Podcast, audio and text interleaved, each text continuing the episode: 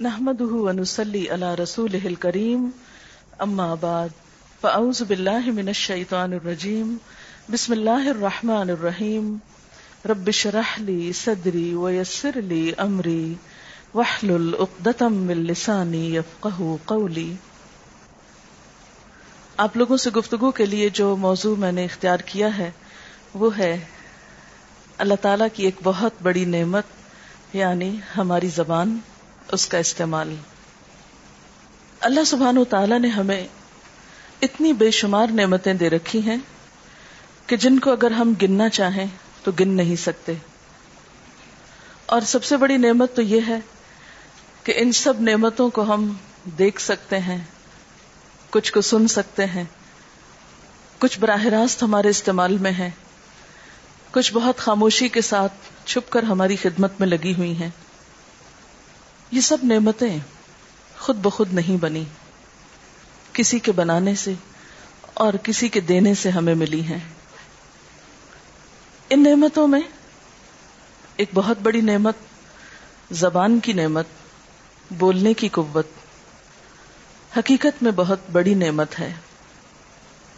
قرآن پاک میں اللہ سبحان و تعالی جب اپنی رحمت کا ذکر کرتے ہیں، تو ساتھ ہی انسان کے بولنے کی قوت کا ذکر کرتے ہیں۔ ارشاد باری تعالی ہے، الرحمن علم القرآن، خلق الانسان، علمہ البیان۔ رحمان، اس نے قرآن سکھایا، اسی نے انسان کو پیدا کیا اور اسی نے اس کو بولنا سکھایا۔ دنیا میں جتنی بھی مخلوق ہے، اس کو ہم چار حصوں میں تقسیم کر سکتے ہیں۔ ان میں سے ایک تو بالکل ایسی مخلوق ہے جو نہ دیکھ سکتی ہے، نہ سن سکتی ہے، نہ بول سکتی ہے، نہ کوئی احساس اور جذبات رکھتی ہے، جیسے پتھر، چاند، ستارے۔ پھر ایک ایسی مخلوق ہے جو کسی حد تک احساس رکھتی ہے، اور وہ ہے درخت، پودے وغیرہ۔ پھر اس سے آگے بڑھے تو ایک اور مخلوق ہے جانوروں کی شکل میں، پرندوں کی شکل میں۔ وہ جانور چل پھر بھی سکتے ہیں۔ ان کی کچھ مخصوص آوازیں بھی ہیں۔ کسی نہ کسی حد تک عقل اور سمجھ بھی رکھتے ہیں۔ لیکن چوتھی قسم کی مخلوق جو انسان ہے، وہ ان تمام چیزوں سے سپیریئر بھی ہے اور باقی ساری چیزیں اسی کے لیے بنی ہیں۔ مثلا پتھروں کا استعمال ہم کرتے ہیں، درخت ہمیں فائدہ دیتے ہیں، جانور ہمارے لیے ہیں۔ یہ خوبصورت پرندے ہمارے لیے چہچہاتے ہیں۔ ان کے خوبصورت رنگ اور پیاری پیاری شکلیں ہمارا دل لبھانے کے لیے ہیں۔ اور ہم ہم اپنے رب کے لیے ہیں، اپنے خالق کے لیے ہیں۔ ہم اس کے لیے ہیں جس نے ہمیں بنایا ہے، جس نے ہمیں پیدا کیا ہے۔ اس نے جب ہمیں پیدا کیا تو عقل بھی دی اور اس کے ساتھ بولنے کی قوت دی۔ جیسے پہلے میں نے ارض کیا کہ جانوروں کے پاس دیکھنے کی قوت ہے، لیکن بےچارے بلیک اینڈ وائٹ ہی دیکھتے ہیں۔ سننے کی ہے، لیکن لمیٹڈ ہر بات نہیں سمجھتے۔ سوچنے سمجھنے کی ہے، بس اتنا سوچ سمجھ سکتے ہیں جس سے وہ اپنے فائدے کے کام کر سکیں یا اپنی ضروریات پوری کر سکیں۔ لیکن اس کے برعکس، انسان کے پاس بولنے کی جو قوت ہے یعنی باقی قوتوں میں بھی دیکھیں، ہمارا سننا، دیکھنا، سمجھنا یہ سب کچھ باقی تمام چیزوں سے زیادہ بہتر ہے۔ باقی تمام مخلوق سے افضل ہے۔ لیکن ایک ایسی قوت جسے ہم بولنے کی قوت کہتے ہیں۔ یہ قوت جس طرح انسان کو ملی ہے، کسی اور مخلوق کو نہیں ملی۔ مثلا ایک گائے بھینس بھی بولتی ہے۔ آپ جانتے ہیں اس کا بولنا کیا ہوتا ہے؟ اس کے بولنے میں کیا خوبصورتی ہے؟ کیا سمجھ میں آتا ہے جب وہ بولتی؟ کچھ بھی پتہ نہیں چلتا۔ اسی طرح چڑیا پرندے وغیرہ بولتے ہیں، ان کا بولنا اچھا لگتا ہے، چہچہانا اچھا لگتا ہے، لیکن ہمیں سمجھ میں نہیں آتا کہ وہ اپنی چو چو میں کس وقت روتے ہیں، کس وقت ہنستے ہیں، کس وقت کچھ مانگتے ہیں اور کس وقت کسی کو کچھ کہتے ہیں۔ لیکن انسان کو اللہ تعالیٰ نے جو بولنے کی قوت دی ہے، وہ اسے تمام باقی مخلوق سے زیادہ افضل بناتی ہے۔ اور یہ قوت دوسرے جانوروں کے پاس اس طرح نہیں ہے۔ اور یہ قوت اللہ تعالی کی رحمت کی علامت ہے۔ الرحمن۔ یہ اس کی رحمت ہے کہ اس نے ہمیں بولنا سکھایا۔ تھوڑی دیر کے لیے سوچئے کہ اگر ہم بول نہ سکیں تو ہمارا حال کیا ہو۔ مثلا کوئی شخص آپ کو غصہ دلا رہا ہے اور آپ جواب میں بول نہیں پا رہے۔ آپ کی کیفیت کس طرح ہوتی ہے؟ کوئی شخص بہت اچھے الفاظ آپ کے لیے استعمال کر رہا ہے۔ آپ اس کا شکریہ ادا کرنا چاہتے لیکن آپ بول نہیں پا رہے۔ کسی سے آپ اپنی محبت کا اظہار کرنا چاہتے بول نہیں پا رہے۔ آپ کو بھوک لگی ہے، کچھ کھانے کے لیے مانگنا چاہتے ہیں، آپ بول نہیں سکتے۔ تو آپ خود سوچیں کہ زندگی کتنی ادھوری ہو جائے، کتنی مشکل ہو جائے۔ ہمارا غم، غصہ، خوشی، محبت، ہر چیز، ان سب چیزوں کا اظہار جب ہم بول کر کرتے ہیں، تو ہی ہمارے دل کو چین اور سکون ملتا ہے۔ اس لیے یہ نعمت ایک بہت بڑی نعمت ہے۔ پھر آپ دیکھیے کہ بولنے کا عمل کہاں سے ہوتا ہے؟ اس میں ایک زبان استعمال ہوتی ہے، ہمارا حلق استعمال ہوتا ہے، ہمارے لپس استعمال ہوتے ہیں۔ اگر ان میں سے کوئی ایک چیز بھی صحیح کام نہ کرے، مثلا اگر ہمارے لپس ہی نہ ہو تھوڑی دیر کے لیے آپ سوچیے کہ لپس کو کچھ ہو جائے تو ہم بول نہ پائیں۔ دانتوں کا استعمال بھی ہوتا ہے بولنے میں۔ جو لوگ بےچارے جن کے دانت نہیں ہوتے، جیسے بچے ہوتے ہیں، تو وہ اس وقت تک صحیح بول نہیں پاتے۔ اور جب دانت ٹوٹ جائیں جن لوگوں کے، تو وہ بھی صحیح طور پر اپنا مدعا خوبصورت طریقے سے بیان نہیں کر سکتے۔ اسی طرح زبان تو خود زبان ہے جو بولتی ہے۔ اور دیکھنے میں کیا ہے اگر آپ شیشے کے سامنے کھڑے ہو کر اپنی زبان سامنے نکال کر دیکھیں، تو کیا چیز ہے یہ؟ کچھ بھی تو نہیں، گوشت کا ایک ٹکڑا ہے۔ آپ کسی اور گوشت کے ٹکڑے کو ذرا بولنے کے لیے کہیں۔ نہیں بول سکتا۔ مثلا آپ اپنے ہاتھوں کو کہیں، اپنے پاؤں کو کہیں، اپنی آنکھوں اور کانوں کو کہیں، چلے زبان کی طرح کان بھی ذرا لٹک رہے ہیں ایک طرح سے۔ ان سے بولنے کا کام لے۔ نہیں بول سکتے۔ تو ایک حیرت انگیز چیز ہے نا کہ ہم سوچتے ہیں، دیکھتے ہیں، وہ دیکھ کر رجسٹر کرتے ہیں، سن کے کچھ باتیں ہمارے دل میں جاتی ہیں، کچھ محسوس کرتے ہیں اور پھر ان سب چیزوں کو اتنی پرفیکٹ کیلکولیشن کے ساتھ ہم دوبارہ دہراتے ہیں کہ ایک حیران کن عمل ہے۔ اور پھر آپ دیکھیں، دنیا میں طرح طرح کی جو زبانیں پائی جاتی یعنی لینگویجز جو ہیں ان کے اندر جو ڈفرنس ہے۔ کہنے کو اردو ایک ہے، لیکن دلی والی اردو، یو پی والی اردو، کئی قسم کی اردو ہے اسی طرح عربی ایک ہے، لیکن سعودی عرب کی اور ہے، کویت کی، امارات کی، پھر ایجپٹ کی، عراق کی، ان سب میں پھر کتنے ڈائلیکٹ فرق ہو جاتے ہیں۔ اسی طرح پنجابی ایک ہے، لیکن لاہور کی، گجرات کی، ملتان کی کتنی مختلف ہیں۔ تو یہ نہ صرف یہ کہ زبان کا استعمال کرنا، بلکہ زبانوں کا جو فرق ہے، یہ بھی اللہ تعالیٰ کی قدرت کی ایک بہت بڑی نشانی ہے۔ یہ اللہ تعالیٰ کی پہچان کی علامت ہے۔ یعنی ایک ہی طرح کے جذبات کو مختلف لوگ مختلف طریقے سے استعمال کرتے ہیں۔ مثلاً اگر آپ نے السلام علیکم کا لفظ بولنا ہو، تو اردو میں اگر آپ بولیں گے تو کچھ اور ہوگا، انگریزی میں کچھ اور ہوگا، جرمنی میں کچھ اور ہوگا، فرینچ میں کچھ اور ہوگا، چائنیز میں کچھ اور ہوگا، ہر لینگویج کا اپنا ایک سٹائل ہوگا۔ ہیں سبھی انسان۔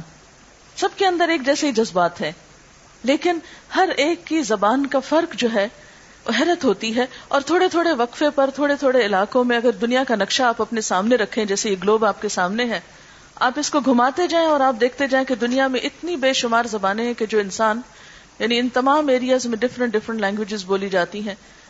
ان سارے علاقوں میں اوپر سے نیچے تک یعنی پوری گھومتی دنیا میں اگر آپ مختلف زبانوں کا احاطہ کرے تو آپ گن نہیں سکتے کہ کتنی ہزاروں بولیاں بولی جاتی ہیں۔ یہ کس طرح وجود میں آئی؟ حالانکہ ایک آدم اور ہوا کی اولاد ہے سب۔ تو یہ سب اللہ تعالیٰ کی قدرت کی ایک بہت بڑی نشانی ہے۔ قرآن پاک میں اللہ تعالیٰ فرماتے ہیں، ومن آیاته خلق السماوات والارض واختلاف السنتكم والوانكم ان في ذلك لآيات للعالمين۔ اور اس کی نشانیوں میں سے آسمانوں اور زمین کی پیدائش اور تمہاری زبانوں اور رنگوں کا اختلاف ہے۔ یقیناً اس میں بہت سی نشانیاں ہیں عقل مند لوگوں کے لیے، علم والے لوگوں کے لیے، جاننے والوں کے لیے۔ تو بات یہ ہے کہ زبان اللہ کی نعمتوں میں سے ایک بہت بڑی نعمت ہے، اس کی نشانیوں میں سے ایک بہت بڑی نشانی ہے، اس کی رحمتوں میں سے ایک بہت بڑی رحمت ہے۔ اور انسان اس جیسی کوئی دوسری چیز بنانے سے اب تک قاصر ہے۔ ہم نے دیکھا ہوگا ہارٹ کا ٹرانسپلانٹ ہو رہا ہے، آنکھوں کی تبدیلی ہو رہی ہے اور جسم کے اعضاء بن رہے ہیں، کچھ مصنوعی اعضاء بنا لیے جاتے ہیں، لیکن ابھی تک زبان کے بارے میں کوئی دوسری چیز سامنے نہیں آ سکی۔ مثلا، زبان کا ایک اور کام ٹیسٹ کرنا بھی ہے، ذائقے چکھنا بھی ہے۔ تو اگر ہماری زبان میں ذائقے ختم ہو جائیں، تو دنیا کا کوئی آلہ ایسا ابھی تک نہیں بنا، کوئی مشین ایسی نہیں بنی کہ جو آپ کی زبان کا ٹیسٹ لوٹا دے۔ تو ایک ہی وقت میں کیا کچھ یہ زبان کر رہی ہے اور کس کس طرح ہماری خدمت میں لگی ہوئی ہے؟ تو اللہ تعالیٰ نے جتنی بھی ہمیں نعمتیں دی ہیں، ان کے بارے میں وہ ہم سے پوچھے گا بھی کہ ہم نے ان نعمتوں کا استعمال کس طرح کیا۔ قرآن پاک کی ایک آیت ہے ولطس النوم ادن ان نعیم اس دن تم سے نعمتوں کے بارے میں ضرور پوچھا جائے گا۔ اور کیا پوچھنا چاہیے بھی؟ کیا خیال ہے، پوچھنا چاہیے کہ نہیں پوچھنا چاہیے؟ اللہ تعالیٰ نے ہمیں بولنے کی قوت دی، قیامت کے دن وہ پوچھے گا کیسے بولے؟ کیسے استعمال کیا، کہاں استعمال کیا، اچھی چیزوں کے لیے کیا یا بری چیزوں کے لیے؟ دوسروں کا دل دکھانے کے لیے یا دوسروں کا دل خوش کرنے کے لیے؟ کہاں اس چیز کو استعمال کیا؟ کیا اسے پوچھنا چاہیے؟ پوچھنے کا کوئی حق ہے اس کا؟ یا غیر ضروری ہے اس کا پوچھنا؟ مثلا ماں باپ اپنے بچوں کو کوئی چیز لا کر دیتے ہیں، تو کیا وہ یہ حق رکھتے ہیں کہ پوچھے اپنے بچوں سے کہ وہ چیز کہاں گئی؟ وہ جو میں نے تمہیں قلم دیا تھا، وہ جو میں نے تمہیں کتاب دی تھی، وہ کہاں ہے؟ وہ جو تمہیں پاکٹ منی دی تھی، کہاں خرچ کی؟ اگر ماں باپ حق رکھتے ہیں پوچھنے کا، تو پھر ماں باپ تو ایک وقتی طور پر تھوڑی بہت کوئی چیز دیتے ہیں۔ اللہ تعالیٰ نے تو بے شمار نعمتیں دی ہیں۔ تو وہ پورا پورا حق رکھتا ہے۔ یہ دیکھے کہ ہم نے نعمتوں کو کس طرح استعمال کیا۔ اور قرآن پاک میں اللہ تعالیٰ خود فرماتے ہیں وہ لطس النعیم اس دن تم سے نعمتوں کے بارے میں ضرور سوال کیا جائے گا۔ تو یہ سوال کس قسم کا ہوگا؟ جیسے پہلے بھی میں نے ارض کیا کہ یہ پوچھا جائے گا کہ اس کو استعمال کہاں کیا؟ کس کام میں لگایا؟ تو آئیے ہم دیکھتے ہیں کہ زبان کے بارے میں اللہ تعالی کی کتاب میں ہمیں کیا رہنمائی ملتی ہے۔ سب سے پہلی بات تو ہم سب کو یہ معلوم ہونی چاہیے کہ جو لفظ بھی ہم اپنی زبان سے نکالتے ہیں وہ سب لکھے جا رہے ہیں۔ سب کو پتا ہے نا یہ بات؟ کہ نہیں پتا؟ کس کو پتا ہے؟ ہاتھ تو کھڑا کرے سب کو پتا ہے۔ اگر کسی کو نہیں پتا تو وہ بھی پتا اب چل جائے گا کہ جو کچھ بھی فار ایگزامپل یہاں اس کمرے میں داخل ہونے کے بعد سے لے کر اب تک جو کچھ میں نے بولا ہے، وہ پورے کا پورا ریکارڈ ہو گیا ہے۔ اس مشین میں نہیں۔ اللہ کے ہاں۔ اللہ کے ہاں ایک ایک بات لکھی جاتی ہے قرآن پاک میں اللہ تعالیٰ فرماتے ہیں، ما يلفظ من قول الا لديه رقیب عتید انسان کے منہ سے کوئی لفظ نہیں نکل پاتا، مگر یہ کہ اس کے پاس ایک حاضر باش یعنی فوراً اٹینٹو نگہبان، نگران موجود ہوتا ہے۔ ان کا نام کیا ہے؟ آپ جانتے ہیں؟ کرامن کاتبین، معزز کاتب۔ اللہ تعالی کی طرف سے لکھنے والے فرشتے۔ قرآن پاک میں اللہ تعالیٰ فرماتے ہیں، وہ ان علیہ کم لہا فینا کرامن کاتبینا یقیناً تم پر نگرانی کرنے والے موجود ہیں، جو معزز لکھنے والے ہیں۔ انسان کا یہ سب لکھا ہوا، اس کے نام اعمال میں ریکارڈ ہو رہا ہے۔ اچھی باتیں لکھنے کے لیے الگ فرشتہ ہے، بری باتیں لکھنے کے لیے دوسرا فرشتہ ہے۔ اور قیامت کے دن ان تمام باتوں کا پھر وزن کیا جائے گا۔ اللہ تعالیٰ فرماتے ہیں ولوزن یوم الحق، اور وزن اس دن بالکل حق پر مبنی ہوگا، بالکل درست ہوگا۔ یعنی اگر کسی نے ایک لفظ بھی فالتو بولا تو وہ بھی سامنے آ جائے گا۔ اور پھر انسان اپنا نام اعمال دیکھ کر پریشان ہوگا۔ مال حادل کتاب لا يغادر صغيرة ولا كبيرة الا احصاها اس کتاب کو کیا ہو گیا؟ نہ تو کوئی چھوٹی بات چھوڑی ہے اور نہ بڑی، ہر چیز لکھ لی ہے۔ ایک ایک لفظ۔ مثلا ہم نے پوری زندگی میں کتنے جھوٹ بولے؟ صرف وہ لکھے نہیں جائیں گے، بلکہ ان کا نمبر بھی ہمارے سامنے آئے گا۔ مثلاً two thousand two hundred twenty مثال کے طور پر۔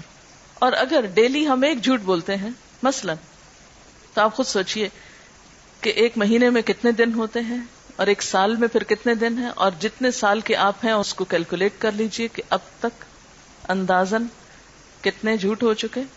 اور میرا نہیں خیال کہ ایک پر ہمارا گزارا ہوتا ہو۔ ایک تو بہت تھوڑا ہے پر ڈے۔ تو اس کے لیے کیا ہے؟ اگر ہم روز کا گننا شروع کریں تو ہم اندازہ نہیں کر سکتے کہ کتنا امبار ہم نے غلط باتوں کا جمع کر لیا۔ دن میں کم از کم ایک دفعہ دل دکھانا کسی کا، اتنا تو ہو ہی جاتا ہے۔ کوئی نہ کوئی ہرٹ ہو جاتا ہے ہماری بات سے۔ اگر ہر روز ایک ایک بات بھی جمع کی جائے تو کتنا امبار جمع ہو چکا ہوگا۔ اور آپ کو معلوم ہے کہ جو چیزیں حقوق العباد میں سے ہوں، وہ جب تک بندے معاف نہ کریں، اللہ تعالیٰ بھی معاف نہیں کرتے۔ خیر، ایک تو یہ کہ فرشتے جو کچھ لکھ رہے ہیں، ایک ایک لفظ، وہ تولا جائے گا۔ دوسرا یہ کہ اس دن ہماری زبان بند کر دی جائے گی۔ اور ہمارے ہاتھوں کو بولنے کے لیے کہا جائے گا۔ ہماری اسکن بولنا شروع کر دے گی۔ ہمارے پاؤں بولنا شروع کر دیں گے۔ قرآن پاک کی صورت انور میں آتا ہے یوم تشہد علیہم السنتہم و ایدیہم و ارجلہم بما کانو یعملون۔ اس دن ان کے خلاف ان کی زبانیں، ہاتھ اور پاؤں ان کے اعمال کی گواہی دیں گے۔ ایک اور جگہ پر آتا ہے کہ زبان بند کر دی جائے گی اور ہاتھ پاؤں گواہی دیں گے اور انسان کہے گا کہ یہ میرے خلاف کیوں بولنا شروع ہو گئے اور یہ کیسے بول رہے ہیں؟ آج تو جیسے میں نے کہا نا کہ ہم اگر اپنے ہاتھوں کو کہیں کہ بولو تو یہ نہیں بول سکتے۔ اور دنیا میں کوئی ایسا طریقہ نہیں ابھی تک ملا انسان کو کہ زبان کے علاوہ کسی اور چیز کو بلوا سکے۔ لیکن قیامت کے دن یہ سب کچھ بولنے لگے گا۔ اس وقت انسان حیران ہو کر پوچھے گا کہ تم کیوں بول رہے تم کیسے بول پڑے؟ تو وہ کہیں گے، ہمیں اسی رب نے بلوایا جس نے ہر چیز کو بلوایا۔ اللہ تعالیٰ کے حکم سے کوئی بھی چیز بول سکتی۔ تو یہ تمام چیزیں انسان کے اعمال کی گواہی دینا شروع ہو جائیں گی۔ نبی صلی اللہ علیہ وسلم نے فرمایا، اکثر لوگ اپنی زبان اور شرمگاہ کی حفاظت نہ کرنے کی وجہ سے جہنم میں جائیں گے۔ یعنی بہت سے لوگوں کو سزا قیامت کے دن صرف اس وجہ سے ملے گی کہ وہ اپنی زبانوں کا صحیح استعمال نہیں کرتے تھے۔ اس لیے ایک مسلمان ہونے کی حیثیت سے ہم سب کو یہ بات اچھی طرح معلوم ہونی چاہیے کہ کس طرح ہم اپنی زبان کا اچھا استعمال کریں اور کن کن چیزوں سے ہم اپنے آپ کو روک کر رکھیں۔ حضرت معاذ رضی اللہ تعالیٰ عنہ کی ایک حدیث میں آتا ہے کہ اللہ کے رسول صلی اللہ علیہ وسلم نے ان سے فرمایا، اے معاذ، اس زبان کو بند رکھنا۔ انہوں نے عرض کیا، اے اللہ کے رسول صلی اللہ علیہ وسلم، کیا ہم سے ہماری زبان کی باتوں پر بھی پوچھ ہوگی؟ یعنی جو کچھ ہم بولتے ہیں، اس کا بھی حساب ہوگا؟ آپ نے فرمایا، معاذ، تیری ماں تجھے گم کرے، یہ ایک محاورہ ہے عربی زبان کا۔ ایک طرح کی چھوٹی سی ڈانٹ ہے۔ جہنم میں منہ کے بل یا پھر ناک کے بل۔ ناک کے بل کا مطلب کیا ہے؟ الٹے منہ۔ لوگوں کو زبان کی کٹائی کے علاوہ اور کون سی چیز گرائے گی؟ یعنی انسانوں کو جو چیز نقصان دے گی، وہ ان کی اپنی زبان ہی کی کمائی ہوگی۔ جو کچھ وہ بول کر لائے ہوں گے، وہی ان کے خلاف جائے گا اور ان کو سزا دلوائے گا۔ ایک اور جگہ پر آتا ہے کہ جس شخص نے اپنی زبان روک لی، اللہ نے اس کی پردہ پوشی کر لی یعنی اس کے ایپ ڈھک جائیں گے۔ تو جو لوگ بہت زیادہ بولتے ہیں، وہ کسی اور کا نہیں، دراصل اپنا ہی نقصان کر رہے ہوتے ہیں۔ اپنے ہی راز کھول رہے ہوتے ہیں، اپنی ہی برائیوں کا اظہار کر رہے ہوتے ہیں۔ حضرت ابو سعید سے روایت ہے کہ رسول اللہ صلی اللہ علیہ وسلم نے فرمایا، جب آدمی صبح کو اٹھتا ہے تو اس کے سارے اعضاء یعنی ہمارے ہاتھ، پیر وغیرہ، زبان کے آگے ہاتھ جوڑتے ہیں۔ ہمیں نظر تو نہیں آتا، لیکن ان کی اپنی ایک لینگویج ہوتی ہوگی، اپنی کمیونیکیشن کا ذریعہ ہوتا ہوگا۔ اور کہتے ہیں کہ اللہ سے ہمارے معاملے میں ڈرنا کیونکہ اگر اے زبان تم سیدھی رہی تو ہم بھی سیدھے رہیں گے، اور اگر تو ٹیڑھی ہو گئی تو ہم بھی ٹیڑھے ہو جائیں گے۔ کیونکہ جو کچھ انسان بولتا ہے ویسا ہی پھر کرنا بھی شروع کر دیتا ہے۔ جیسا کہ وہ ایک سینگ میں آتا نا کہ watch your thoughts because your thoughts become your words جو کچھ ہم سوچتے ہیں وہ کیا بن جاتا ہے؟ ہماری زبان یعنی گفتگو بن جاتی۔ اور واچ یور ورڈس اپنے جو الفاظ ہیں ان کو واچ کرو۔ ان کا لحاظ رکھو، ان کا دھیان کرو، کیونکہ تمہارے ورڈز جو ہیں وہ تمہارے ایکشنز بن جاتے ہیں۔ اور اپنے ایکشنز کے بارے میں کانشیس رہو، کیونکہ جو تمہارے ایکشنز ہوتے ہیں، وہ تمہاری تقدیر بن جاتے ہیں۔ تمہارے اعمال ہی تمہاری تقدیر۔ ہم عام طور پر رونا روتے رہتے ہیں اچھی بری تقدیر کا، لیکن عموماً ہماری تقدیر کیا ہوتی ہے؟ جو ہم خود کام کر رہے ہوتے ہیں۔ وہی ہماری ڈیسٹنی ہو جاتے ہیں۔ نبی صلی اللہ علیہ وسلم نے فرمایا، بندہ اللہ کی رضامندی کی بات کرتا ہے اور اس کی طرف اس کا دھیان بھی نہیں ہوتا۔ لیکن اللہ تعالیٰ اس کی وجہ سے اس کے بہت سے درجے بلند کر دیتا ہے۔ اور اسی طرح انسان اللہ کی ناراضگی کی بات کر جاتا ہے اور انسان کا اس کی طرف دھیان بھی نہیں جاتا۔ ایسے بس بولتا چلا گیا اور کچھ منہ سے نکل گیا۔ اور اسی کی وجہ سے وہ جہنم میں جا گرتا ہے یعنی اپنی زبان کی بات کی وجہ سے وہ انتہائی نقصان اٹھاتا ہے۔ ایک اور حدیث میں آتا ہے کہ اس کی وجہ سے مشرق اور مغرب کے درمیان جتنا فاصلہ ہے، اس سے بھی زیادہ وہ جہنم کی گہرائی میں جاتا ہے، کیونکہ وہ اپنی زبان سے غلط لفظ بول رہا ہوتا ہے۔ اور یہ نہیں کہ سوچ سمجھ کے، بلکہ ایسے ہی بے دھیانی میں۔ اس کا مطلب ہے کہ انسان کو بہت ہی ہوش و حواس سے سوچ سمجھ کے کانشیسلی اپنی گفتگو کرنی چاہیے۔ ایسا نہ ہو کہ وہ اس کے لیے نقصان کا سبب بن جائے۔ میں آپ سے پوچھنا چاہوں گی کہ آخر ایک بات کی وجہ سے اتنی بڑی سزا کیوں ہو سکتی ہے؟ اس کی کیا کوئی لاجک بنتی ہے اس کی؟ آپ میں سے کوئی بتائے گا؟ آپ کو یوں نہیں لگ رہا کہ تو بہت انفیئر ہے کہ ایک لفظ کسی نے بولا یا ایک بات بولی اور اس کی وجہ سے اس کو اتنی بڑی پنشمنٹ ملی؟ شابش، ہمارا ہر ایکشن جو ہے، وہ صرف ایکشن نہیں، ہر ایکشن کا ایک ریئیکشن ہوتا ہے اور پھر ایک چین ریئیکشن شروع ہو جاتا ہے۔ تو بعض اوقات ہم ایک بات بول کے خود تو بھول جاتے ہیں۔ لیکن اس بات کا جو اثر ہوتا ہے، وہ دوسرے انسان پر ہوتا ہے، اس سے وہ دوسرے تک جاتی ہے۔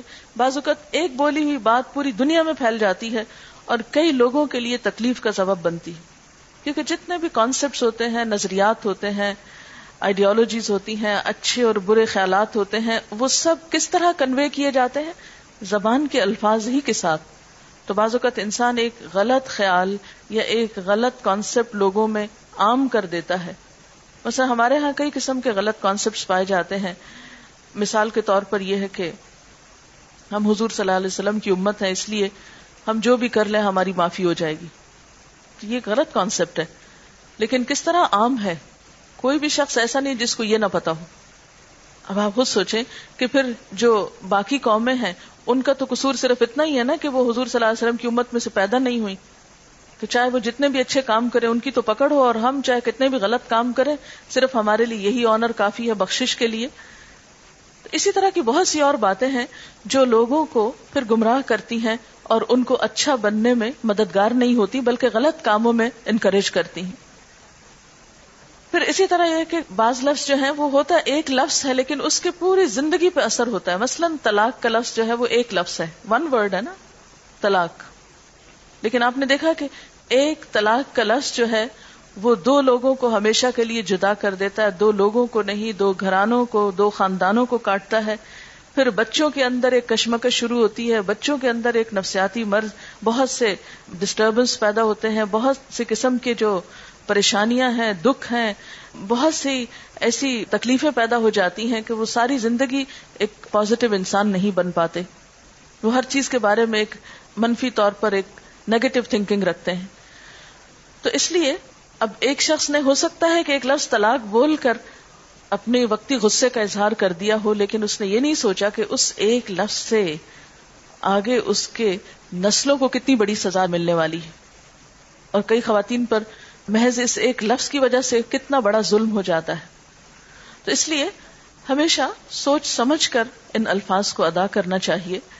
پھر اسی طرح یہ ہے کہ ریسنٹلی ایک ویب سائٹ ہمارے نوٹس میں آئی ہے۔ تو اس میں ایک جاپنیز ریسرچ یہ ہوئی ہے کہ انسان جو کچھ بولتا ہے، اس کا دوسرے انسانوں پر اچھا یا برا اثر پڑتا ہے۔ مثلاً، میں جو کچھ اس وقت آپ سے بات کر رہی ہوں تو یہ جو الفاظ ہیں، محض الفاظ نہیں۔ ان کا آپ کے کانوں، دل، دماغ، روح اور آئندہ کی زندگی پر ایک اثر پڑنے والا ہے۔ اور یہ اثر ہمیں نظر نہیں آتا۔ انہوں نے ایک ریسرچ اس طرح کی کی کہ مختلف الفاظ بول کر پانی کے اوپر یعنی پانی کو سامنے رکھ کے الفاظ بولے گئے اور پانی کے کرسٹلز کی تصویریں لی گئیں۔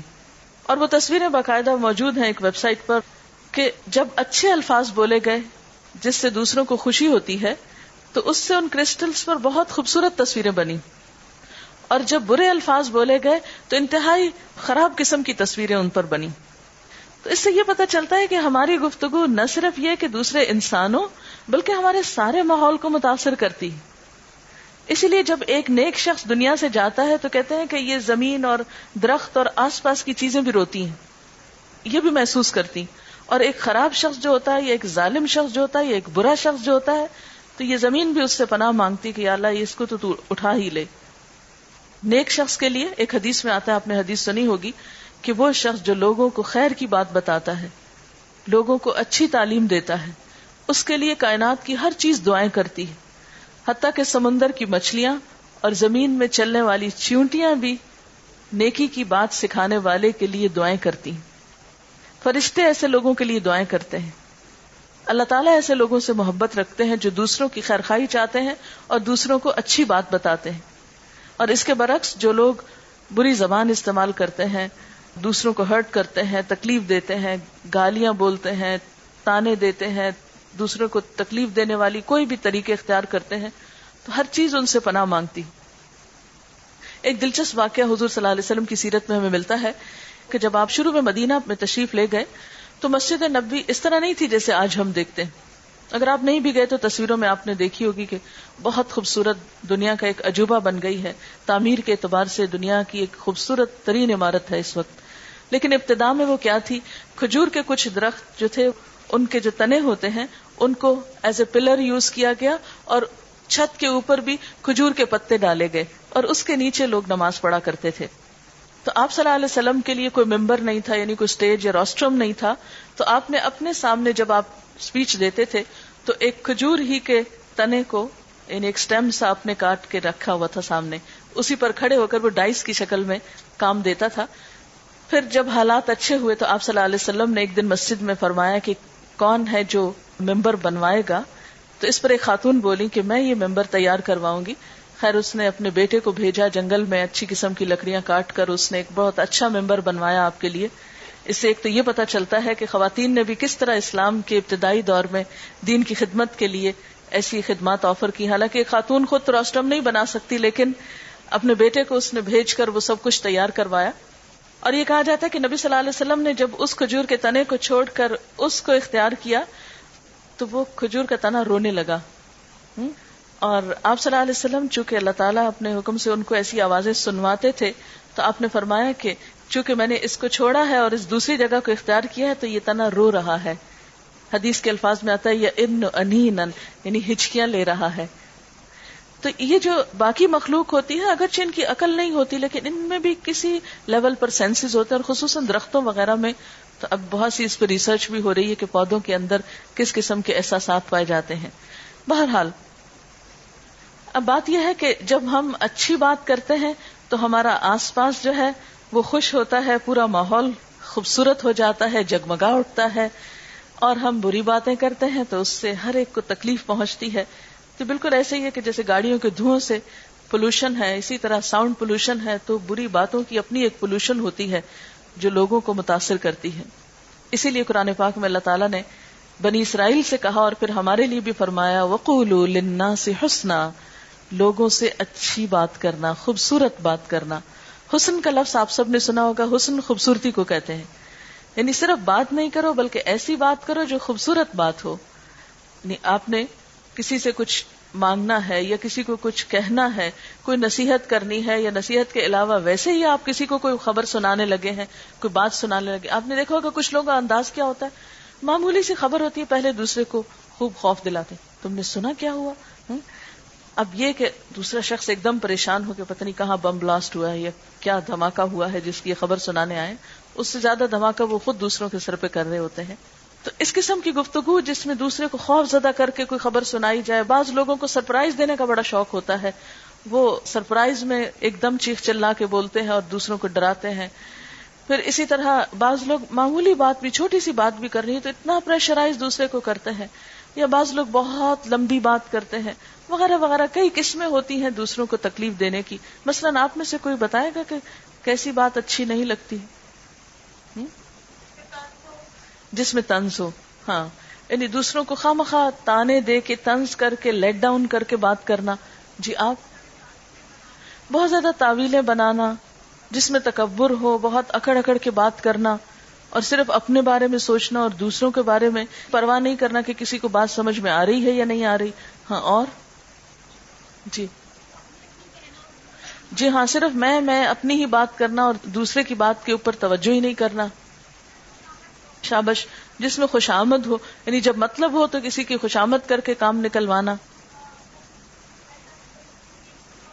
بالکل یعنی دوسرے کی نہ سننا، صرف اپنی ہی سناتے چلے جانا۔ جی ہاں لمبی بات کرتے چلے جانا، لیکن یہ نہ پتا چلے کہ کہنے والا کہنا کیا چاہتا ہے۔ اس طرح کی بہت سی چیزیں جو ہیں، وہ خوبصورت نہیں ہوتی۔ اللہ تعالیٰ قرآن پاک میں، اب دیکھیے کہ قرآن پاک چودہ سو سال پہلے نازل ہوا ہے۔ اور یہ جو آیت ہے سورت البقرہ کی، یہ دراصل بنی اسرائیل سے کہی گئی بیسیکلی اور پھر ریپیٹ کی گئی کتاب اللہ میں۔ تو بنی اسرائیل سے کئی سو سال، ہزار سال پہلے یہ بات کہی گئی تھی۔ اس سے پتہ یہ چلتا ہے کہ اسلام کی جو بیسک ایجوکیشن ہے، ایک انسان کے لیے بنیادی تعلیم ہے، وہ کیا ہے دراصل؟ کہ انسان انسان کے لیے امن کا، سکون کا، خوشی کا باعث ہو۔ بات کرے تو ایسی کہ جس سے دوسروں کا دل خوش ہو نہ کہ ان کو پریشان کیا جائے۔ اس میں ہم دیکھتے ہیں کہ ایک شخص ہے طلحہ بن عمر، ایک بہت بڑے محدث تھے اور بہت بڑے مفسر تھے، بہت بڑے اسکالر تھے، عطا۔ ان سے کہا کہ کیا وجہ ہے کہ آپ کے پاس ہر قسم کے لوگ آتے ہیں۔ ریلیجس بھی آتے ہیں نان ریلیجس بھی آتے ہیں مسلم بھی آتے ہیں نان مسلم بھی آتے ہیں۔ کوئی بھی آپ سے ڈرتا نہیں، سب آپ کے پاس آ کر بیٹھتے ہیں، لیکن میرے پاس کوئی نہیں آتا، تو اس کی وجہ کیا ہے؟ تو وہ کہنے لگے کہ اللہ تعالیٰ نے قرآن پاک میں فرمایا ہے کولو لنا سے حسنا، لوگوں سے اچھی طرح بات کرو، خوبصورت بات کرو۔ تو میں یہ نہیں دیکھتا کہ میرے سامنے کون ہے۔ کچھ بھی کسی کا ریلیجن ہو، کوئی اچھا ہو، نیک ہو گناگار ہو، جیسا بھی ہو، میں اس کے ساتھ اچھی طرح بات کرتا ہوں۔ تو اس سے آپ دیکھیں کہ اسلام کی تعلیم تو یہی ہے۔ ہمیں یہ تو نہیں کہا گیا کہ صرف اپنے پیرنٹس سے اچھی طرح بات کرو یا اپنے دوستوں سے اچھی طرح بات کرو۔ ہمیں ہر ایک سے اچھی طرح بات کرنی خواہ کوئی بھی ہو۔ خود نبی صلی اللہ علیہ وسلم کا طریقہ کیا تھا؟ ہر ایک سے اچھی بات کرتے تھے۔ وہ یہ نہیں دیکھتے تھے کون دوست ہے، کون دشمن ہے، کون اپنا ہے، کون پرایا ہے۔ بس اچھی بات ہے تو اچھی بات ہے، کیونکہ بول تو آپ رہے ہیں نا۔ اگر کوئی انسان خراب ہے، کوئی برا ہے، تو اس میں آپ کو تو برا نہیں بن جانا چاہیے۔ آپ کو تو اچھا ہی رہنا ہے۔ اس میں ہم دیکھتے ہیں کہ حضرت عائشہ رضی اللہ تعالیٰ عنہ فرماتی ہیں کہ ایک شخص نے حضور صلی اللہ علیہ وسلم سے گھر میں آنے کی اجازت مانگی۔ آپ نے فرمایا بہت برا آدمی ہے۔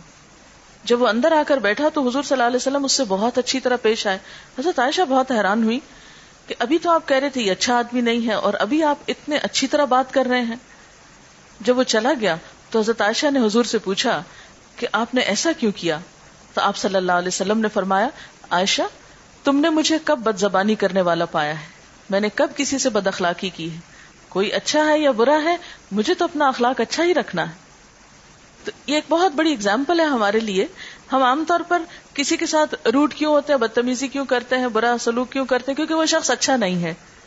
بھلے وہ کیسا بھی ہو، لیکن ہمیں تو اچھا رہنا ہے۔ اور آپ صلی اللہ علیہ وسلم نے اس کو برا ہونا کیوں بتایا؟ کیا بیک بائٹنگ تھی؟ نہیں۔ آپ اپنے گھر والوں کو یہ بتانا چاہتے تھے کہ کہیں آپ کے ایبسنس میں وہ شخص آئے اور وہ کوئی آپ کے گھر والوں کو نقصان نہیں دے۔ اس لیے آپ نے احتیاط کے طور پر اس کے بارے میں حضرت عائشہ کو بتا دیا، محض انفارم کرنے کے لیے۔ تو آپ دیکھیے کہ عام روزمرہ زندگی میں ہم تین طرح کے لوگوں سے گفتگو کرتے ہیں۔ اپنے سے بڑوں سے، اپنے سے برابر والوں سے اور اپنے سے چھوٹے لوگوں سے۔ بڑے لوگوں میں کون آتے ہیں؟ عمر میں بڑے لوگ، رشتے میں بڑے لوگ، علم میں بڑے لوگ۔ برابر میں کون آتے ہیں؟ جیسے اپنی فرینڈز وغیرہ۔ اور اپنے سے چھوٹے لوگ کون ہوتے ہیں؟ جو عمر میں چھوٹے ہوتے ہیں یا مرتبے اور حیثیت میں چھوٹے ہوتے ہیں یا کسی اور اعتبار سے۔ بڑے لوگوں میں جیسے ہمارے والدین ہیں رشتے دار ہیں، دادا دادی وغیرہ، یا پھر استاد ہیں، یا کوئی بھی بزرگ عمر کے لوگ ہیں۔ اور چھوٹے لوگوں میں عام طور پر بچے وغیرہ آتے ہیں، یا پھر جو ہمارے سے عمر میں کم ہے یا پھر نوکر چاکر وغیرہ آتے ہیں۔ تو اب ان تین کیٹیگریز کے ساتھ ہمارا معاملہ کس طرح ہوگا؟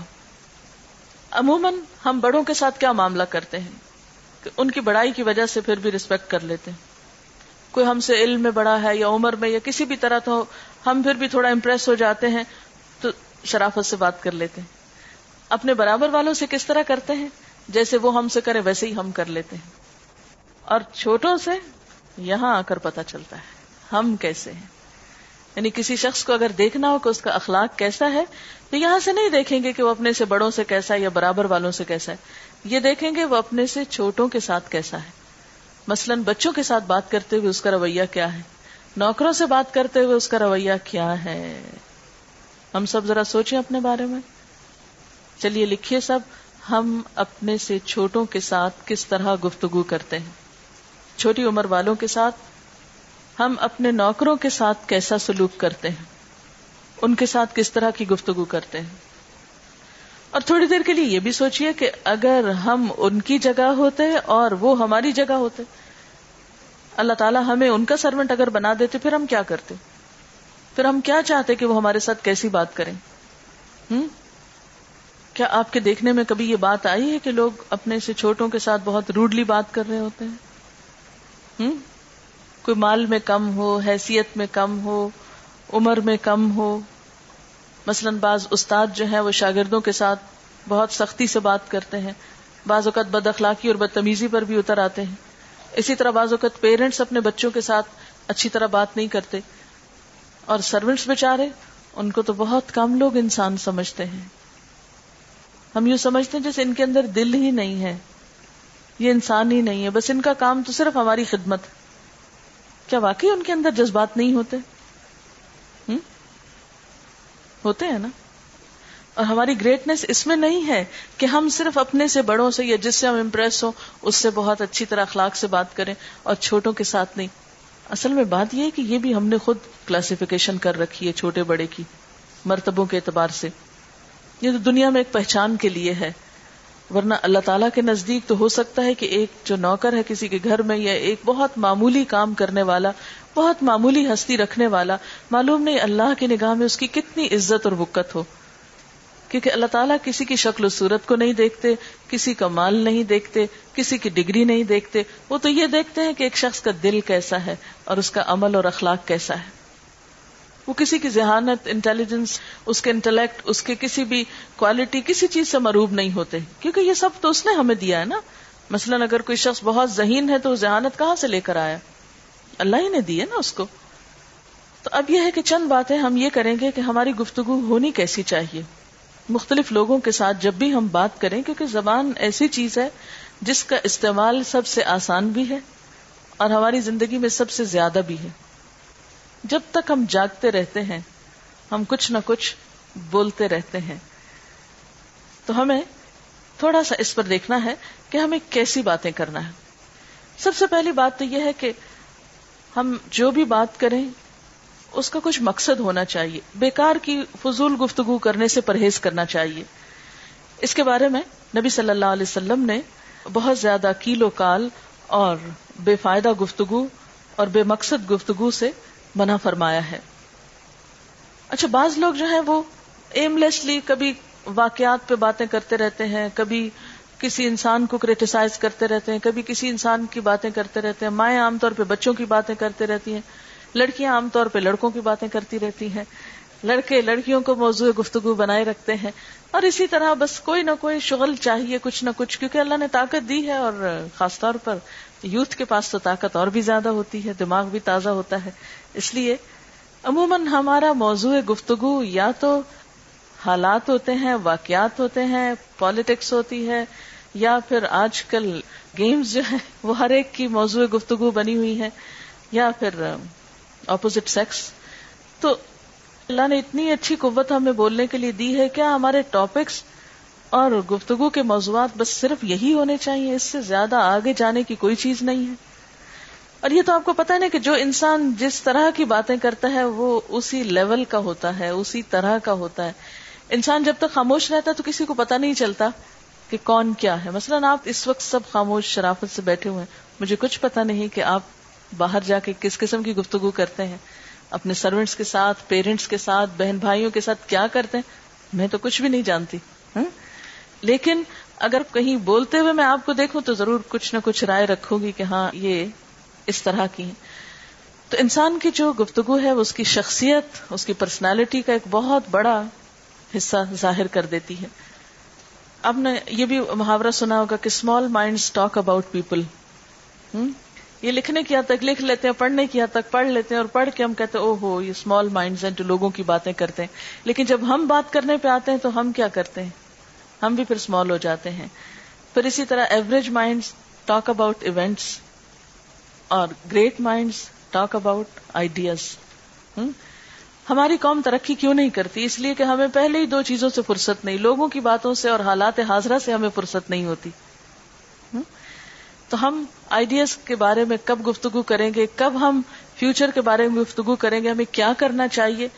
تو جب تک یہ چیز ہمارے قومی مزاج میں شامل نہیں ہوتی، اس وقت تک ترقی نہیں ہو سکتی۔ تو ہم سب کو کیا کرنا ہے؟ اپنے آپ کو جج کرنا۔ دوسروں کو نہیں، دوسرے تو جو کرتے ہیں وہ اپنے ذمہ دار خود ہیں۔ ہاں ہماری ایک مشکل یہ ہے کہ ہم دوسروں کو بہت جج کرتے رہتے ہیں نا۔ تو ہمیں کیا کرنا ہے؟ اپنے آپ کو جج کرنا ہے۔ ہماری گفتگو کا ٹاپک کیا ہوتا ہے؟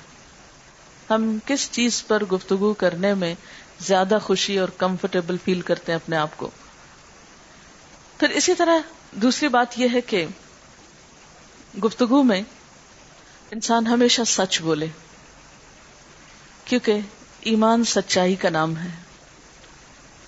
سچ انسان کو کانفیڈینس دیتا ہے۔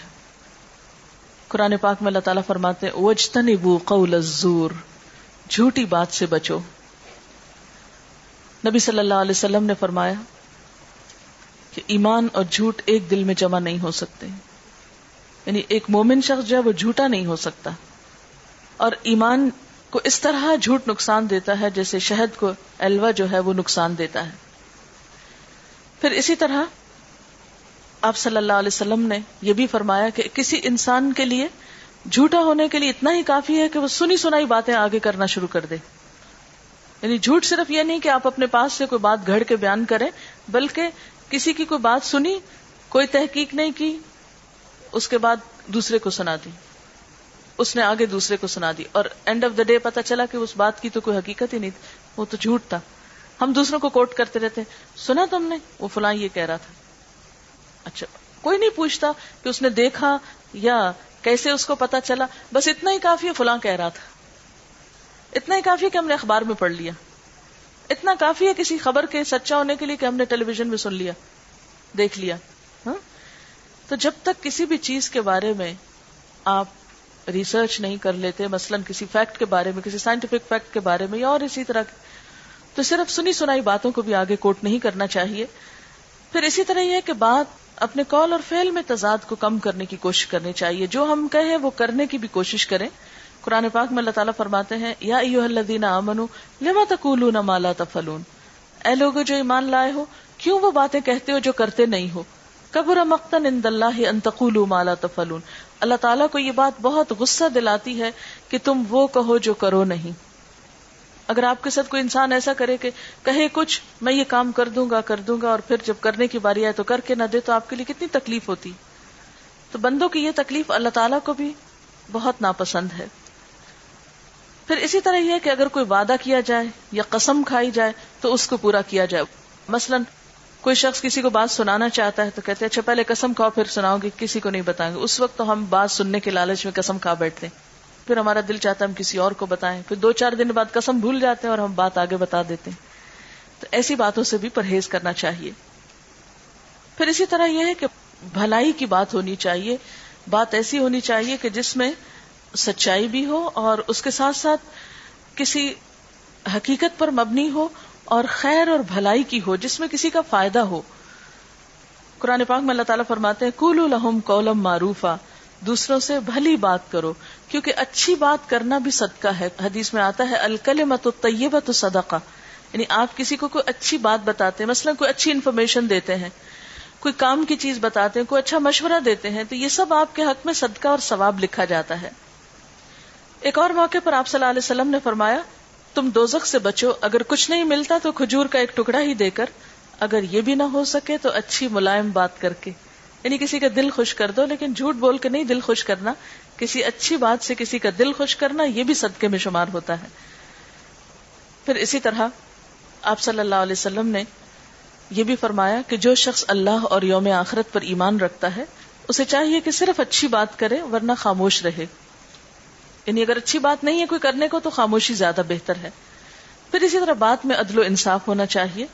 اللہ تعالیٰ فرماتے ہیں وہ ازاقل تم فادلو و لوکا قربا جب تم بات کرو تو انصاف کی کرو۔ خواہ تمہارے رشتے دار ہی کیوں نہ ہو پھر اسی طرح دوسرے کو انکریج کرنے والی بات کریں۔ دل جوئی والی بات، نرمی کی بات۔ آپ صلی اللہ علیہ وسلم نے فرمایا یس سرو ولا تو اسرو و بشرو ولا تو نفرو آسانی پیدا کرو، مشکل پیدا نہ کرو، خوشخبری دیا کرو، نفرتیں نہ دیا کرو۔ ہاں؟ یعنی بات کرتے وقت ہم کس طرح اپنے آپ کو جج کریں گے کہ ہماری بات سے نفرت پھیلے گی؟ لوگوں میں لڑائی جھگڑا ہوگا؟ یا لوگوں کے تعلقات اچھے ہوں گے؟ معاشرے میں خیر پھیلے گی؟ یا اس سے کوئی شر برآمد ہوگا؟ پھر اسی طرح، کوئی کتنا بھی برا کیوں نہ ہو۔ جب آپ اس کو کوئی اچھی بات بتانے لگے تو بہت نرمی سے بتائیں۔ مثلا، فرعون کے دربار میں جب حضرت علیہ السلام کو بھیجا گیا تو آپ کو معلوم ہے اللہ تعالیٰ نے ان کو کیا نصیحت کی تھی کہ کس طرح بات کرنا؟ جی ملائمت سے بات کریں، اللہ تعالیٰ نے فرمایا، قولا لہو قولا لینن۔ اس سے بہت نرمی سے بات کرنا۔ لا اللہ یا تذکر ہو یکشا ہو سکتا ہے نصیحت پکڑ لے یا اللہ سے ڈرنے لگے۔ یعنی فرعون جیسا برا انسان بھی اگر کہیں ہو، تو اس کو بھی اچھی بات بتاتے وقت پیار اور محبت سے بات کرنی چاہیے۔ اور آپ دیکھیں کہ اگر آپ بات محبت سے کریں گے تو آدھا کام آپ کا ویسے ہی ہو جائے گا۔ پھر اسی طرح آپ جب کسی سے بات کریں تو اس کے رتبے سے، اس کے عمر اور ان تمام چیزوں کا بھی خیال بہرحال رکھیں گے۔ مثلا پیرنٹس کے ساتھ بات کرتے وقت اللہ تعالیٰ قرآن پاک میں فرماتے ہیں اولا تق الحما افن ماں باپ سے بات کرتے ہوئے اف نہ کہنا۔ اولا تنہر ہوما ان کو جھڑک کے بات نہیں کرنا۔ وک اللہ کولن کریما اور ان کے ساتھ عزت والی بات کرنا۔ آپ سب اپنے ماں باپ سے کیسے بات کریں گے؟ نمبر ایک اف نہیں کہنا۔ اف کب کہتے ہیں ہم؟ جب وہ ہمیں کوئی بات سمجھا رہے ہوتے ہیں تو ہم کہتے اف آپ کی تو نصیحتیں ہی نہیں ختم ہوتی۔ ان کو ڈانٹ کے بات نہیں کرنا۔ ڈانٹتے کب ہیں ہم؟ آپ میں سے تو نہیں کوئی ایسا کرتا۔ جسے ماں باپ کے سامنے شاؤٹ کرتے ہیں نا کچھ لوگ، جس کو آپ شاؤٹ کرنا کہتے ہیں۔ یہی ڈانٹ ڈپٹ ہوتی۔ چیخ چلا کے زور زور سے بولنا، پاؤں پٹکنا، دروازے پٹکنا، چیزیں توڑنا۔ یہ سلوک ماں باپ کے ساتھ اچھا نہیں۔ اور وک اللہ قولن کریما اور ان کے ساتھ عزت کے ساتھ بات کرنا۔ عزت کے ساتھ، احترام کے ساتھ۔ اور یہ نہ صرف یہ کہ اپنے ماں باپ کے ساتھ، بڑی عمر کے سب لوگوں کے ساتھ ہونی چاہیے، اور نہ صرف یہ کہ اپنے رشتے داروں کے ساتھ، غیروں کے ساتھ۔ مثلا آپ بازار میں جا رہے ہیں، کسی پبلک پلیس پر ہیں، آپ کسی جگہ پر شاپنگ کر رہے ہیں، تو اتنے میں آپ سے بڑی عمر کی کوئی خاتون ہے یا بڑی عمر کے کوئی بزرگ ہیں، آپ ان کو پہلے رستہ دے دیجیے، ان کا کام پہلے ہونے دیجیے۔ ان کے ساتھ اگر بات کریں تو عزت احترام کی یعنی چاہے اجنبی ہو، چاہے رشتے دار ہو، کوئی بھی ہو، تو عزت کے ساتھ بات ہو۔ اچھا جب آپ کسی سے عزت سے بات کریں گے تو اس میں کس کی عزت ہے؟ تھوڑی دیر کے لیے سوچے نا، کس کی عزت ہے اس میں؟ آپ کسی کو عزت دے رہے ہیں، کس کو عزت مل رہی؟ خود آپ کو مل رہی۔ اور اگر آپ کسی سے بدتمیزی سے بات کر رہے ہیں تو کس کا نام خراب ہو رہا ہے؟ کسی اور کا نہیں، آپ کا۔ آپ صلی اللہ علیہ وسلم کا طریقہ یہ تھا کہ جب کسی نان مسلم کے بڑے سے بھی بات کرتے تھے تو اس کو اس کی ڈیو ریسپیکٹ دیتے تھے۔ مثلا آپ نے روم کا جو بادشاہ تھا ہرقل ہرکلس جو ہے، اس کو جب آپ نے خط لکھا تو اس میں لکھا الا ہرکل عظیم الروم. ہرکل روم کے رئیس کے نام، روم کے بڑے کے نام اسی طرح ایک اور جگہ پر آپ نے فرمایا کہ ادا جا اکم کریم قومن فکریم ہو جب تمہارے پاس کسی قوم کا معزز شخص آئے تو تم بھی اس کو عزت دو۔ یعنی جب کوئی اپنے کسی علاقے میں، گھر میں، کسی ملک میں، کسی شہر میں، کسی خاندان میں کوئی عزت والا شخص ہے، تو جب وہ تمہارے پاس آئے تو تم یہ نہ سمجھو کہ وہ تو ان کا عزت والا ہے، ہمارا تو اس سے کوئی تعلق نہیں۔ لیکن افسوس یہ کہ ہم نے اپنے بڑوں کے ساتھ عزت کا معاملہ نہیں کیا۔ آپ دیکھیے کہ ہمارے خواہ ریلیجس لیڈرز ہوں یا پولیٹیکل لیڈرز ہوں یا کوئی اور ہمارے بڑے ہوں، تو ان سب کے ساتھ معاملہ کرتے وقت ہمارے ہاں مرد آباد اور ہائے ہائے ہی ہوتی رہی ہے۔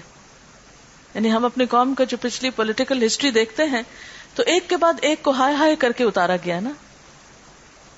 ٹھیک ہے، آپ کسی سے ڈس اگری کر سکتے ہیں، آپ کسی سے ڈفرینس آف اوپین رکھ سکتے ہیں ڈفر کر سکتے ہیں، لیکن یہ طریقہ ٹھیک نہیں ہے کہ آپ کسی بھی مسلمان کی کلمہ گو شخص کی بےزتی کریں، یا اس کو الل اعلان گالیاں دینا شروع کر دیں، یا اس کو برا بھلا کہیں۔ اس سے ایک قوم کے اندر اخلاقی بگاڑ پیدا ہو جاتا ہے۔ یہ اسلامی طریقہ نہیں ہے۔ پھر اسی طرح چھوٹوں سے بات کرتے وقت شفقت، محبت، پیار، ان چیزوں کا ہمیشہ خیال رکھیں۔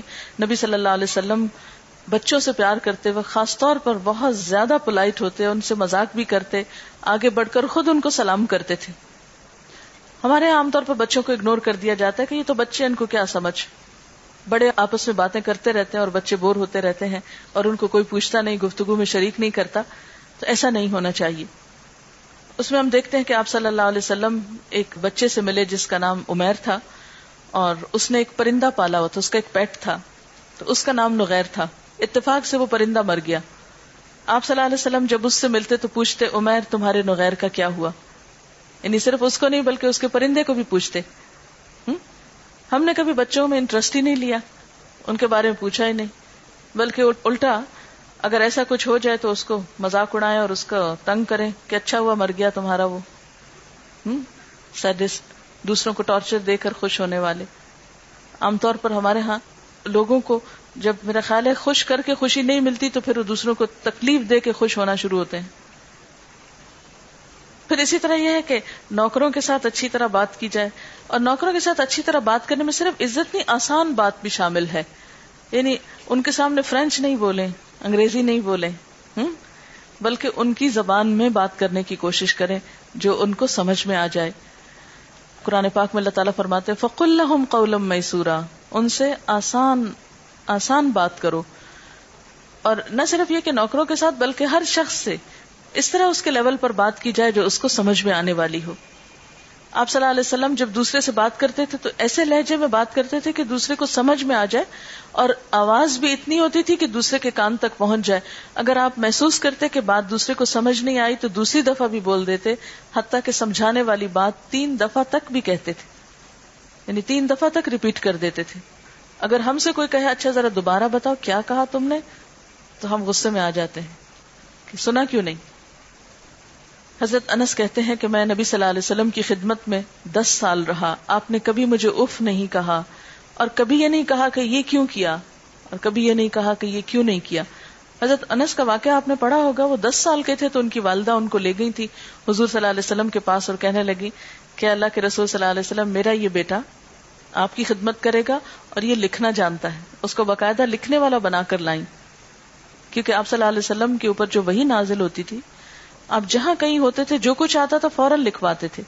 حتیٰ کہ آپ سفر میں بھی ہوتے تو آپ کا کاتب آپ کے ساتھ ہوتا تھا۔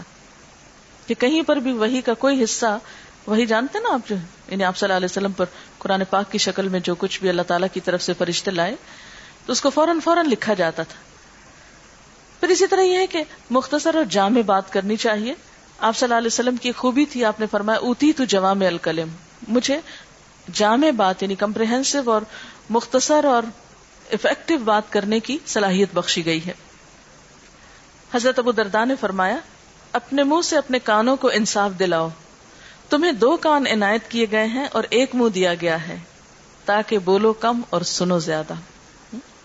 تو نہ صرف یہ کہ کسی ایک خاص موضوع پر ویسے بھی بات کرتے وقت مختصر بات ہونی چاہیے، اور افیکٹو بات کرنے کے لیے یہ بہت ضروری ہوتا ہے کہ آپ دوسرے کی سنیں کہ دوسرا کہہ کیا رہا ہے۔ بہت سے ہمارے تعلقات کی خرابیاں لیک آف کمیونیکیشن سے ہوتی کہنے والا کچھ کہہ رہا ہوتا ہے اور سننے والا کچھ اور سن رہا ہوتا ہے، پھر وہ کچھ اور جواب دے رہا ہوتا ہے اور پھر اس سے بہت سی ناراضگی بھی بازوقت پیدا ہو جاتی یعنی بہت سے ہمارے تعلقات کی خرابی صحیح لسننگ کے نہ ہونے کی وجہ سے ہوتی پھر اسی طرح یہ کہ اگر کوئی سوال کرے ہم سے، تو اس سوال کا جواب بھی دینا چاہیے اگنور نہیں کرنا چاہیے اور منہ موڑ کے بات نہیں کرنی چاہیے۔ قرآن پاک میں اللہ تعالیٰ فرماتے ہیں، ولا تو خد الناس تم لوگوں سے منہ موڑ کے بات نہ کرو۔ پھر اسی طرح آپ صلی اللہ علیہ وسلم کا طریقہ یہ بھی تھا کہ جب کسی سے بات کرتے تو بسا اوقات اس سے کوشچن کرتے تھے تاکہ اس کو متوجہ کر لیں اپنی طرف۔ پھر جو آواز ہے اس کو بھی بہت چیخ چلا کر نہیں نکالنا چاہیے اور بہت زور لگا کر نہیں بولنا چاہیے کہ گرے کی رگے پھولی بھی ہوں اور ماتھے پہ بل ہوں اور بہت ٹینشن میں ہوں۔ بلکہ بہت ریلیکس ہو کر بات کرنی چاہیے تاکہ سننے والا بھی ریلیکس رہے۔ قرآن پاک میں اللہ تعالیٰ فرماتے وقت من سوتک ان انکر الاسوات لسوت الحمیر اپنی آواز کو آہستہ رکھو، کیونکہ سب سے بدترین آواز، سب سے ناپسندیدہ آواز گدھے کی آواز ہوتی کیونکہ بہت لاؤڈلی بولتا ہے نا۔ پھر اسی طرح یہ ہے کہ گفتگو کی رفتار بھی درست ہونی چاہیے، نہ تو بہت تیز تیز بولے اور نہ ہی اتنا سلو کہ دوسرا انتظار ہی کرتا رہ جائے کہ اب کب اگلا لفظ آئے گا۔ یعنی نہ تو بہت اسپیڈی ہو اور نہ ہی بہت سلو ہو، بلکہ درمیانی ہو۔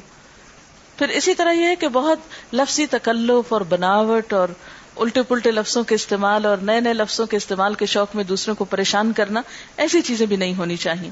نبی صلی اللہ علیہ وسلم نے فرمایا کہ قیامت کے دن تم میں سب سے زیادہ ناپسندیدہ اور دور مجھ سے وہ لوگ ہوں گے جو بناوٹی انداز سے باتیں کرتے ہیں۔ اپنی بڑائی اور اپنی خوبیاں جتانے کے لیے عجیب و غریب گفتگو کرتے ہیں اور تکبر کرتے ہیں۔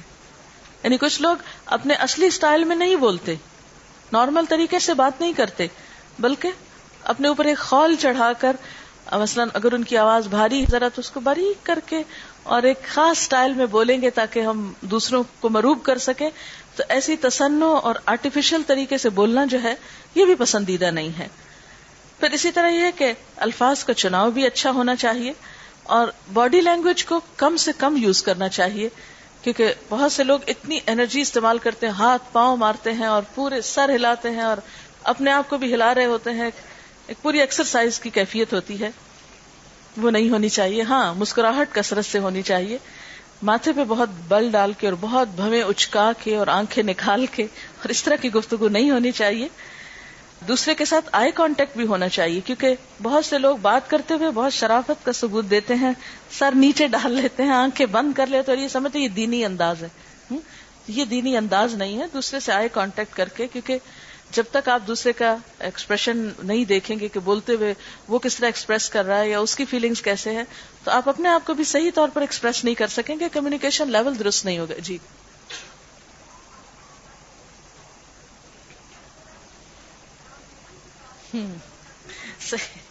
اچھا کوشچن ہے کہ اگر آپ کسی نامحرم سے بات کر رہے ہیں، تو اس سے بھی آئی کانٹیکٹ ہونا چاہیے۔ نہیں، وہاں پر ایکسپشنل صورت حال ہے۔ اللہ تعالیٰ نے قرآن پاک میں فرمایا ہے کہ کل المؤمنات یغددن من ابصارهن ويحفظن فروجهن آپ مومن عورتوں سے کہہ دیجیے۔ اور اسی طرح مومن مردوں سے بھی کہا گیا کوئی ڈسکریمنیشن نہیں، صرف عورتوں سے کہا گیا۔ مومن عورتوں سے کہہ دیجیے کہ وہ اپنی نگاہیں جھکا کر رکھیں۔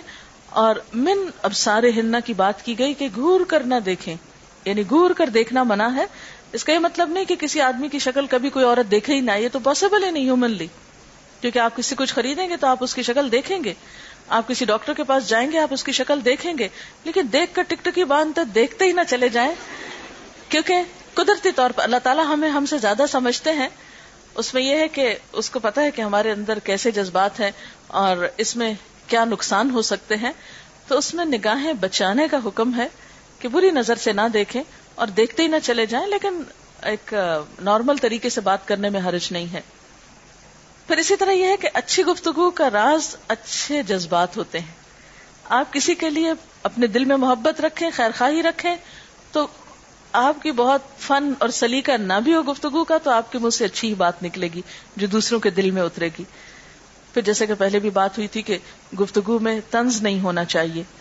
آپ صلی اللہ علیہ وسلم نے فرمایا، المسلم منسلم المسلمون من لسانه ويده مسلمان تو وہ ہوتا ہے جس کے ہاتھ اور زبان سے دوسرے مسلمان محفوظ رہتے ہیں. یعنی مسلمان کی پہچان ہی یہ ہے کہ اس کی زبان سے دوسروں کو تکلیف نہ ہو.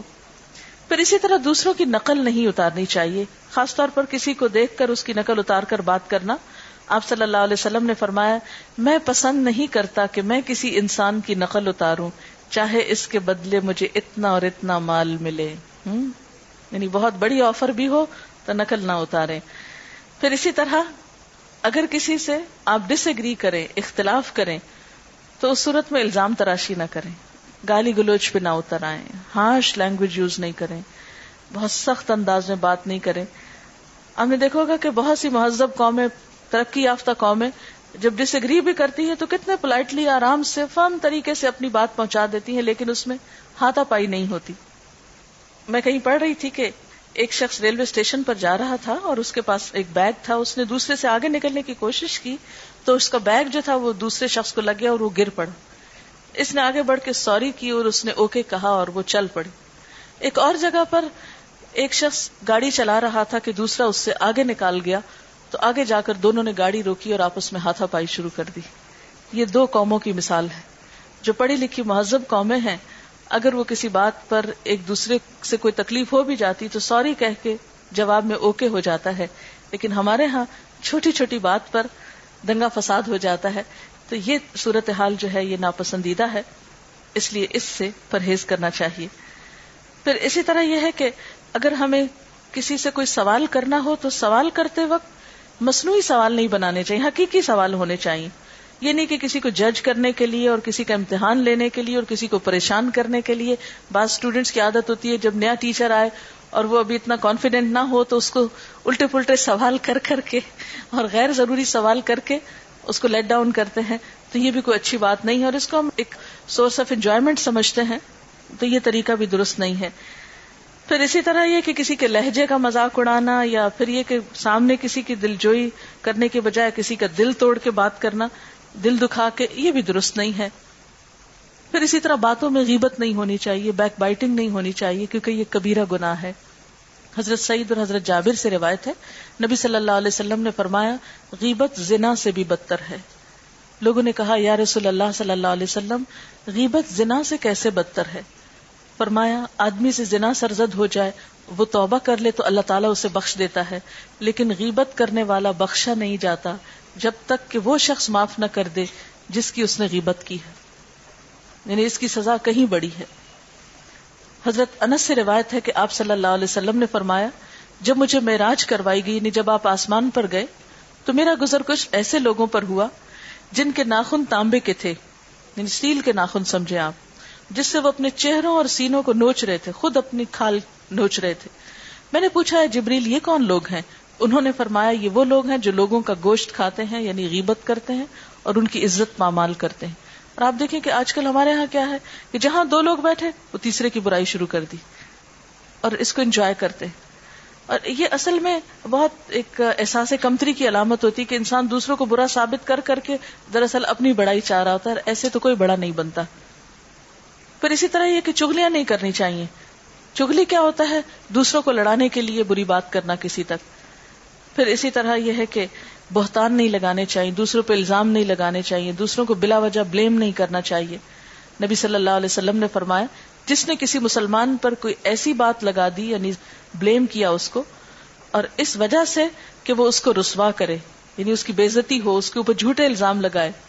اللہ اسے جہنم کے پل پہ روکے رکھے گا جب تک کہ وہ اپنی بات سے باز نہ آ جائے یعنی اسے جنت میں نہیں جانے دیا مثلاً ایک شخص بہت نمازی ہے، نیک ہے، پرہیزگار ہے، لیکن اس کو یہ بری عادت ہے کہ وہ دوسروں کو لیٹ ڈاؤن کرنے کے لیے کوئی نہ کوئی جھوٹا الزام ان پہ لگاتا ہے، تو ایسے شخص کی نمازیں روزے اس کو جنت میں نہیں لے جا سکیں گے۔ جب تک وہ اقرار نہ کرے کہ میں نے یہ سب کچھ جھوٹ کہا تھا۔ تو یہ کتنی رسوائی کی بات ہے نا، انسان کا پھر جھوٹ پوری دنیا کے سامنے کھلے کو میں جھوٹا شخص تھا۔ ایک دفعہ آپ صلی اللہ علیہ وسلم ممبر پہ تشریف لائے اور بہت بلند آواز سے فرمایا، اے وہ لوگو جو اپنی زبان سے اسلام لائے ہو اور ایمان تمہارے دلوں میں نہیں اترا۔ تم لوگ مسلمانوں کو ایزا مت پہنچاؤ، تکلیف مت دو، ان کو آر نہ دلاؤ، ان کے عیب کے پیچھے نہ پڑو۔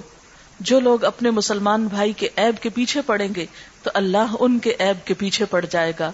اور جس شخص کے عیب کے پیچھے اللہ پڑ جائے گا، اسے رسوا کر ڈالے گا۔ خواہ وہ اپنے گھر کے اندر ہی کیوں نہ ہو۔ یعنی جو دوسروں کی بےزتی کرتا ہے، پھر اس کو بھی عزت نہیں ملتی۔ اللہ تعالیٰ اس کی بےزتی کا کوئی سامان پیدا کر دیتا ہے۔ پھر اسی طرح جب آپ کسی سے بات کریں تو اس کے ظاہر پر بات کریں۔ اس کی چھپی ہوئی باتوں کو نہیں آپ لائیں سامنے۔ پھر وہ کسی کے راز نہ کھولیں۔ لا حاصل بحث اور جھگڑے اور آرگیومنٹ اور دوسرے کے ساتھ بے وجہ میں تکرار کرنا، یہ بھی درست نہیں ہے۔ اگر کوئی شخص تکرار کرنا چاہے آپ سے، تو قرآن پاک میں اس کا حل یہ بتایا گیا ہے وہ ادا خاطہ بحم الجاہل کالو سلامہ جب جاہل ان سے بات کرتے ہیں، تو وہ سلام کر کے اپنا کام کرتے ہیں۔ پھر اسی طرح اپنی غلطی کا اعتراف کرنا سیکھ لیجیے اپنی غلطی کا جب انسان اعتراف کر لیتا تو بڑے بڑے مسائل کا حل نکل آتا ہے۔ ایک غلطی کو نہ ماننے پہ شیطان کے ساتھ کیا سلوک کہ کس طرح وہ ایک غلطی اپنی نہ ماننے کی وجہ سے اس نے جھوٹ بھی بولا، الزام تراشی بھی کی اور بہت سے اور غلط کام کیے۔ تو غلطی کو یعنی انسان ہے، ہم غلطی ہو جاتی ہم سے۔ جب غلطی ہو جائے تو اس کا اقرار کرنے میں دیر نہیں کرنی چاہیے۔ پھر اسی طرح اپنی تعریفیں نہیں کرنی چاہیے۔ اپنے منہ میاں بٹھو بننا آپ کو خود تو اچھا لگ سکتا لیکن دوسروں کو اس میں کوئی انٹرسٹ نہیں۔ اصل اچھائی کیا جو آپ کے عمل سے ثابت ہو؟ پھر اسی طرح ہر وقت ہنسی مذاق نہیں کرنا چاہیے۔ ہنسنا، مذاق کرنا، مسکرانا، یہ سب اچھی باتیں ہیں، لیکن عادت نہیں بنا لینی چاہیے۔ پھر بات بات پہ قسم نہیں کھانی چاہیے۔ بعض لوگ تکیہ کلام بنا لیتے ہیں اپنا، پیٹ ورڈ بنا لیتے ہیں قسم کو۔ یہ بھی کوئی پسندیدہ بات نہیں ہے۔ پھر اسی طرح لگی لپٹی، زو مانی باتیں، ادھر ادھر کی سنانا اور کلیئر بات دوسرے کو نہ بتانا، یہ بھی درست نہیں۔ قرآن پاک میں اللہ تعالیٰ فرماتے یا امنو قولو قولا سدیدا۔ اے لوگو جو ایمان لائے ہو، سیدھی بات کرو، درست بات کیا کرو۔ پھر اسی طرح بہت آجزی کا ثبوت دینا یا بہت خوشامد کرنا، یہ بھی اچھی بات نہیں ہوتی۔ پھر یہ کہ بات کرتے وقت ایسی گھبراہٹ اپنے اوپر نہیں تاری کرنی چاہیے کہ کسی کو بات آپ کی سمجھ ہی نہ آئے۔ بعض بچے کو قصور کر کے آتے نا، تو وہ پھر اتنے گھبرائے ہوئے تو کہ منہ سے بات نہیں نکلتی۔ تو اس وقت گھبراہٹ پہلے سنبھال کے پھر آ کے دوسرے کو اطلاع دیں، جس کسی کی بات جو بھی کرنی۔ اسی طرح ہنستے ہوئے اور روتے ہوئے بات نہیں کرنی چاہیے۔